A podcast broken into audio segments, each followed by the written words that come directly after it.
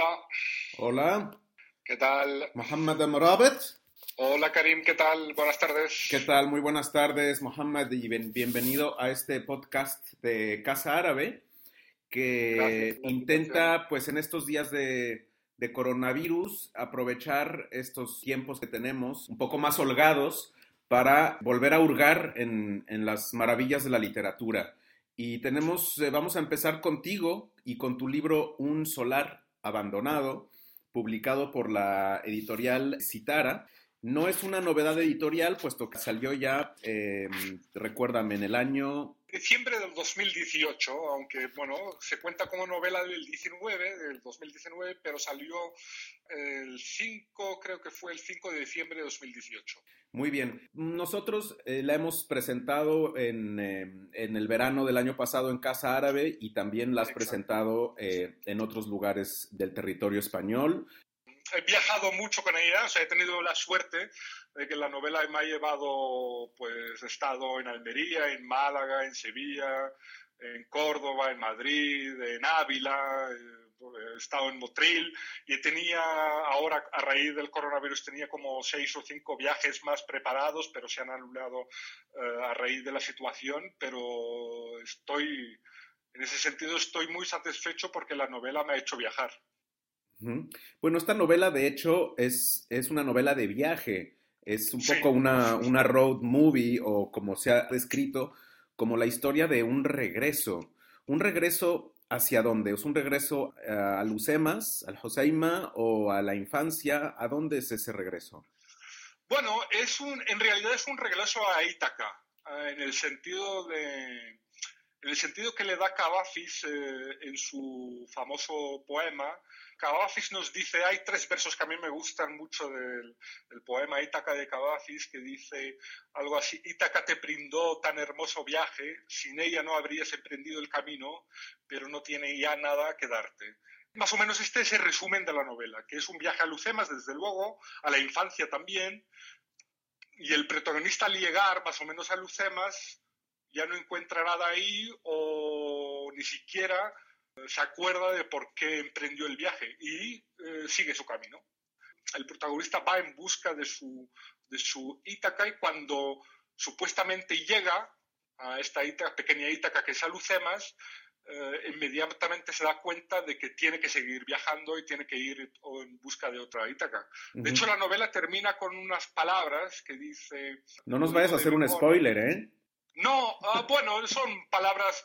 El final no, no, no, hace falta, no, no, no es un spoiler, no. No, dice más o menos: decidí hacer su viaje, vivirlo como él quiso, vivirlo a la inversa como él dispuso. Vivir el viaje fue su mandato y vivir a secas es el mío, allá voy. ¿no? Que la novela termina con la búsqueda de otro viaje. Esa es la idea, más o menos.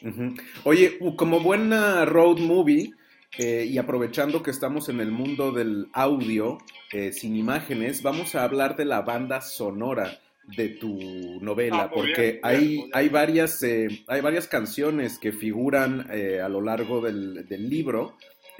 bueno, también vamos a decirle a quien nos escucha que esta lista está disponible en, YouTube. La editorial tuvo la amabilidad de crear una lista tanto en YouTube como en Spotify de la que es una especie de banda sonora de la novela que cuenta con 11 canciones, creo. Bueno, nosotros no tenemos la posibilidad mm, por el tiempo eh, y también por los derechos de reproducción de escuchar las 11 canciones. Desde luego los invitamos a que a que lo busquen ya sea en Spotify o en YouTube con, eh, si, si simplemente ponen un solar abandonado, les va a salir la lista, pero sí quisiera hablar de esta canción en concreto de Cosmit.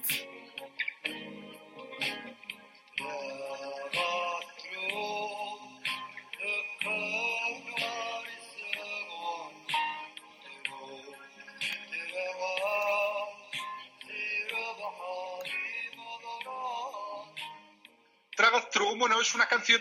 Mira, esa, esa canción fue la primera canción con la que aprendí a tocar la guitarra. ¿eh?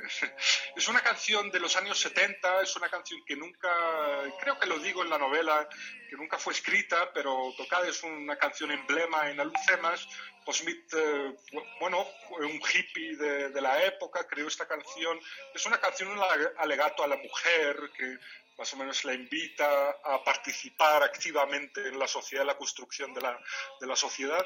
Y en la novela, más o menos, eh, hago una traducción libre de la, de la canción desde el rifeño y la mazir al, eh, al, español. No es una traducción, digamos, eh, literal, la he modificado un poco para que encaje en el, en el, contexto de la historia que se cuenta en la, en la novela. Quien no sabe muy bien qué es el amazigh o cuál es la importancia ¿Puedes explicarnos un poquito por qué figura tanto en tu novela, en Un solar abandonado? Sí, bueno, el amazigh es mi lengua materna, es la lengua que se habla en todo el, el norte de África y es una lengua oral muy antigua. Eh, últimamente, apenas en estos últimos 30 años, apenas está empezando a escribir, pero mi relación con, la, con el amazigh es una relación puramente oral. Yo no sé escribir ni, leer en el amazigh, pero es mi lengua, es la, la, que hablo con mis padres y es con la que me comunico con mucha gente de, de, de Alucemas.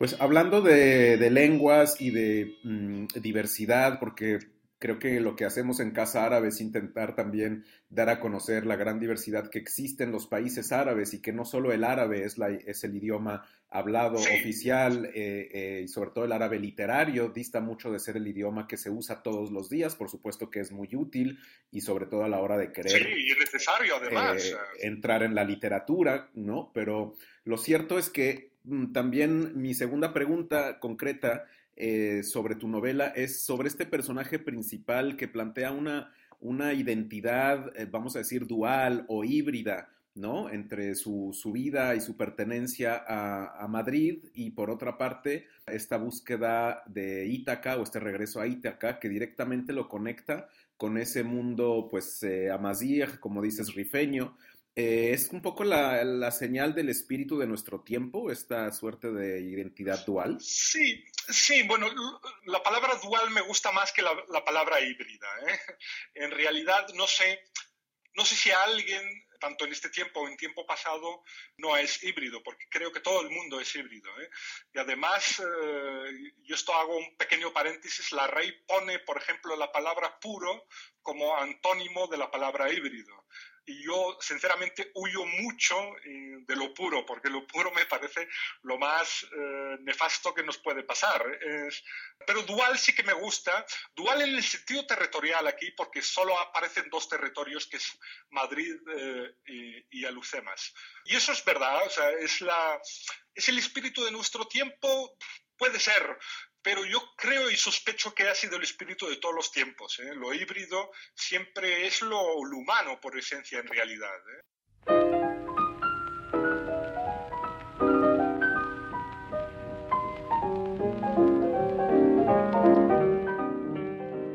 Háblanos un poco de, volvamos a la banda sonora, de cómo se cuelan todo tipo de, de canciones. Vamos desde, desde un fado hasta esto que vamos a escuchar, que estamos escuchando ahora, que es eh, T for Two. Eh, cuéntame un poco de dónde, de dónde llega. Sí, bueno, T for Two es una. Bueno, la popularizó Art Tatum eh, en el 33, porque Art Tatum, eh, que era un prodigio del piano, hizo varias versiones de la misma canción. Y la canción es de Broadway, una obra teatral de Broadway del año 25. La obra original es una obra tocada a dúo, pero fue Artatum el primer pianista que la tocó, porque era tan virtuoso que la tocó él solo, eh, imitando las dos personas. Y volviendo a la, al tema de la dualidad aquí con Artatum, que me gusta mucho. Y es, bueno, las canciones en realidad hacen como, como conectores de la historia, ¿no?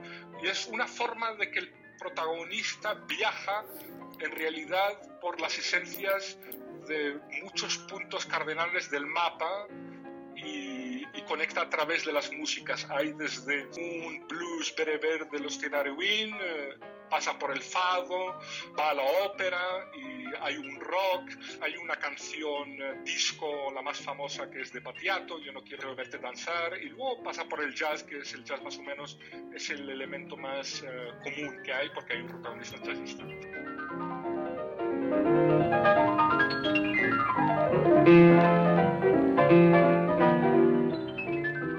Pues desde luego es un, paseo por un, eh, un, sinnúmero de, ¿cómo decir?, de atmósferas, de, ambientes, eh, en donde en muchas de ellas aparece el humo. ¿verdad? Eh, me decías en, hace una, en una conversación que esta en realidad es una novela para dejar de fumar de tanto humo que se nos aparece a lo largo de un solar abandonado. Bueno, el humo, el humo es el ambiente. Cuando y es una idea, en realidad la idea del humo mucha gente me lo señaló y, el editor tuvo la audacia de, poner la portada con humo, ¿eh? o sea, de la, de la novela. Pero en realidad mi relación con el, con el tabaco en la novela es una relación de de abandono de este humo ambiental, ¿no? Y las canciones que quería decir también que las canciones, el paso de un, de un estilo musical a otro no, necesita ni visados ni, ni pasaporte, es un paso sin fronteras. Y esta idea de pasar de un jazz de eh, Nueva Orleans, por ejemplo, a un blues del desierto, eh, de un punto a punto del mapa sin necesidad de dar explicaciones, ni fronteras, ni visados, me parece un ejercicio de libertad que el mundo de hoy en día está inmerso en él eh, de una forma absoluta.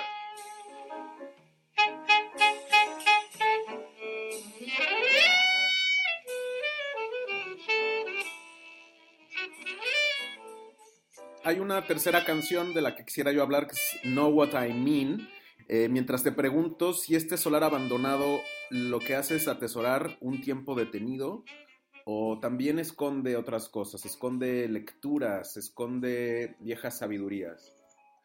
La verdad es que tu pregunta es acertada, porque el solar representa la idea de la construcción de un futuro. ¿eh?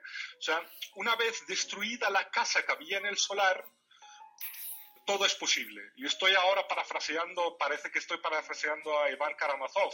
Si Dios no existe, todo está permitido. En, este sentido, si la casa que había en el solar ya no está, todo es posible. Y todo es posible, es decir, una apuesta de futuro. Y la apuesta de futuro se hace a través de lecturas, desde luego, y las lecturas eh, exigen un tiempo detenido. La lectura exige sentarse, alejarse del mundo, crear un espacio, si es posible, en muchos casos es silencioso, y detenerse y poder sumergirte en las lecturas. Y estas lecturas, eh, quieras o no, es otra forma de pensar, otra forma de reflexionar y otra forma de conectarnos con otra gente, con otros tiempos, con otras sensibilidades. En todo caso, las lecturas ah, también amplían nuestros horizontes y nos inducen de alguna forma a buscar otras Ítacas. Esto volviendo a la metáfora de Cadafis y al poema de Cadafis. Pero también las lecturas, y esto sí que me gustaría señalarlo, que es, me parece, la característica más importante que tiene el protagonista Ismael en la novela, y es que también nos hace vulnerables, o al menos eh, nos hace conscientes de nuestra vulnerabilidad. Y esto para mí es importante. Bueno, y ya por último, eh, antes de despedirnos, el hecho de que hayas escrito este libro en español, ¿es tu primer libro en español? Sí, sí, es el primer libro. Había escrito antes artículos y, cuentos, pero eh, libro, libro sí es el primer libro. ¿Y cómo te sentiste con respecto a, esta, a esta lengua? Sé que se te han hecho entrevistas eh, recientemente sobre este tema, ¿no? De, escritores que no escriben en su lengua materna. Sí, sí. Bueno, eh, a ver, ¿Cómo me he sentido? No lo sé. Me he, tenido sentimientos de todo tipo, pero eh, el sentimiento con el que me quedo es cuando más o menos terminé, mejor dicho, no terminé la novela porque la novela se publicó un par de años después de haberla terminado, sino cuando más o menos se publiqué, me di cuenta de que era posible, de que con un poco de empeño y dedicación todo se hace. y la escritura es un proceso magnánimo porque te permite corregir y esto, quieras o no, con un poco de esfuerzo y utilizando la máxima de error-acierto, puedes más o menos sacar algo que sea digno de que alguien pueda invertir su tiempo en leerlo. Muy bien, Mohamed, pues un placer eh, poder eh, charlar contigo y aprovechar justamente que tenemos este, este tiempo, como digo, un poco más eh, holgado, quizás detenido, para poder profundizar en, en lecturas y, ¿por qué no?, en escrituras. Sí, sí, sí. Bueno, Karim, eh, muchísimas gracias. Y vuelvo a lo mismo que eh, hay que leer porque la lectura, al fin y al cabo, es como el coronavirus. También contagian, pero no matan a nadie. Afortunadamente. Bueno, pues un saludo y gracias por, eh, por estar con nosotros en Casa Árabe. Gracias.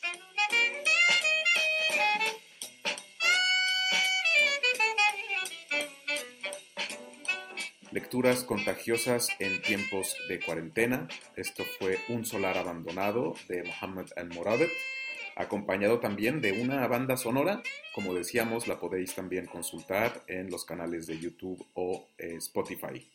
Se despide de ustedes Karim Hauser, invitándolos a seguirnos en nuestras redes sociales. Hasta pronto.